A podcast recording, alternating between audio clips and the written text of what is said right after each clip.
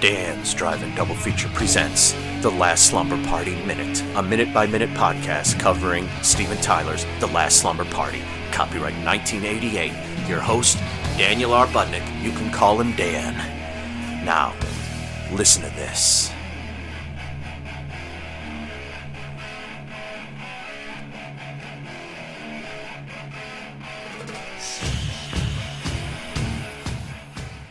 Episode 66. Minute 66. It's Dan, everybody. It looks like Dr. Sickler is about to get his throat slit in the hospital elevator. Let's listen.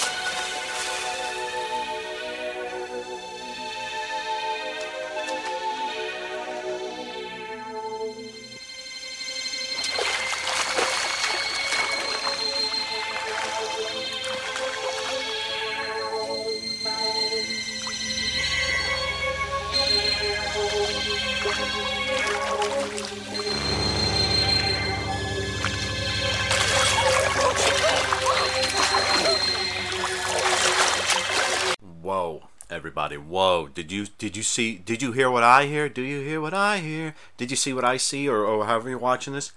Do you smell what I smell? And what the hell is that? I'm kidding, of course.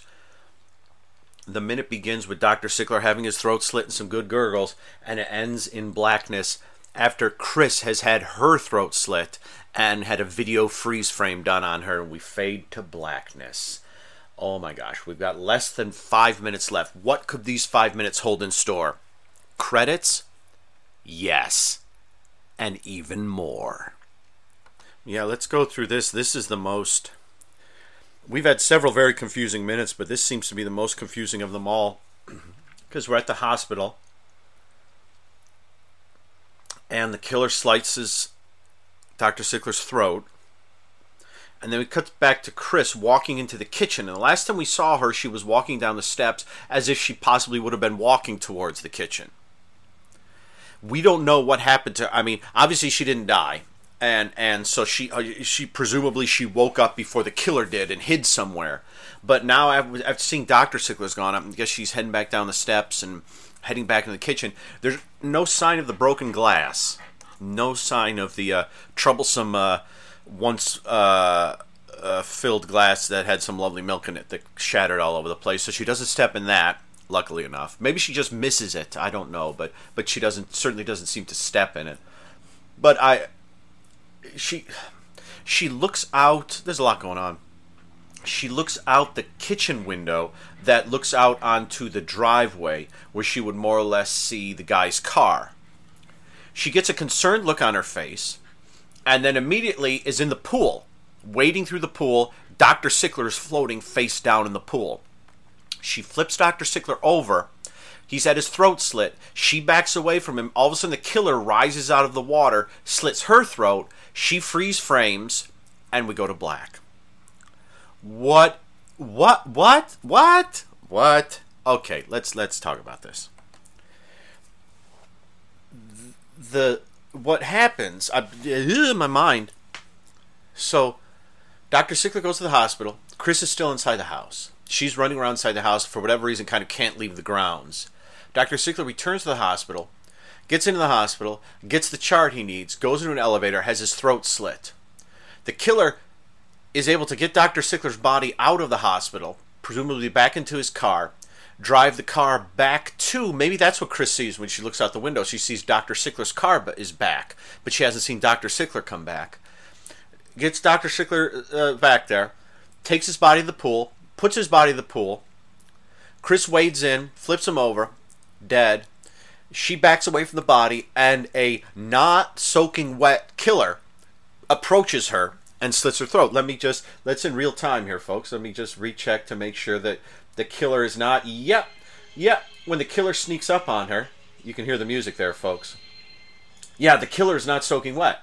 The killer. Uh, he, I mean, he's obviously wet from like the shoulders down, but look at the top of his his little hospital cap there, and and his uh, his shoulders. His shoulders are dry, so he he was either waded in while she backed up, which seems improbable, or she he he was standing there, which seems improbable.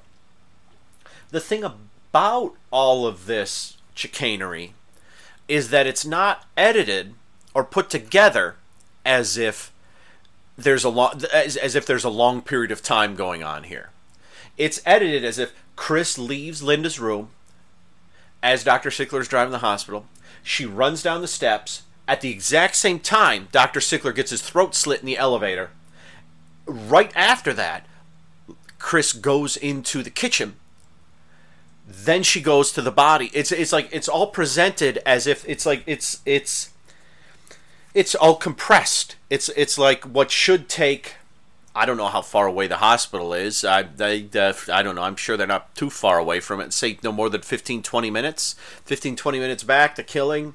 I mean, uh, I mean, you're, you're talking probably, you know, uh, uh close to an hour of, of close to an hour or more of time compressed into what it is on the screen, which is uh, two minutes, two two minutes for all of this. I mean, from when he pulls out of the driveway to when Chris's throat is slit It takes about two minutes of screen time, and I think it takes two minutes of actual movie time, and I will stand by that because as we're driving through here, this is just getting more and more S C R E W ball ball Four ball. I can't think of something to yell ball about. It was a baseball hitting a bat. You know, ah, hell. But yeah, this is just getting. This is this gloriously screwball ending here as it's driving towards the ending. The killer does have some sort of strange time bending, time compressing. What was that one movie where the people, there were two of them, they drive into the town, there's like a really stinky killer or something, and they can't get out of the town? Reeker? Was that it? The Reeker films? Um, uh, I remember enjoying those, but it was a long time ago. Um, so, something like that, where there's some sort of time, temporal something that the. I mean, like I said before, at first I thought he's sort of the sender, but if he's able to actually crunch time, like maybe he's a time lord. Maybe maybe this is like a rogue Valeyard esque uh, version of the Doctor, just going just going crazy and just killing. But why them? Why? Why these folks? Them? I don't know. But yeah, that's um. I hope the pool's nice and warm, and it's not even that big of a pool. It's such a small pool. You know, this ain't like well, this is ridiculous. I was going to say in like Fatal Games, you know, where the gal is is swimming in the. I'm swimming in a pool where she's swimming in the pool, and then you see at the bottom of the pool the killer is standing there, all in black. I think all in black, right, with a javelin. Holy mackerel! When is Fatal Games going to come out in Blu-ray? You know, I'd love to see a special edition of Last Slumber Party. Fatal Games was shot on film, you know, and I believe had some theatrical release, so that should get a nice, nice um, re- reissue or, or issue because it was only on VHS.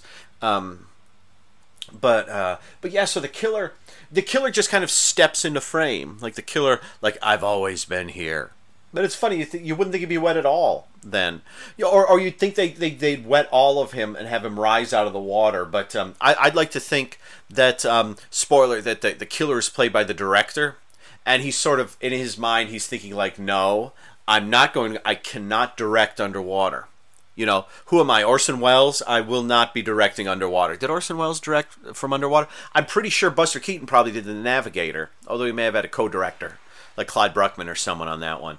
Um, uh, autoerotic asphyxiation. Hell of a way to go, or however he says it, I forget. Um, how do I die? You don't. Not that Clyde Bruckman. Uh, but yeah, this this this moment is screwball, and I'm dying to see what's happening next. I know you are too. And hear this now.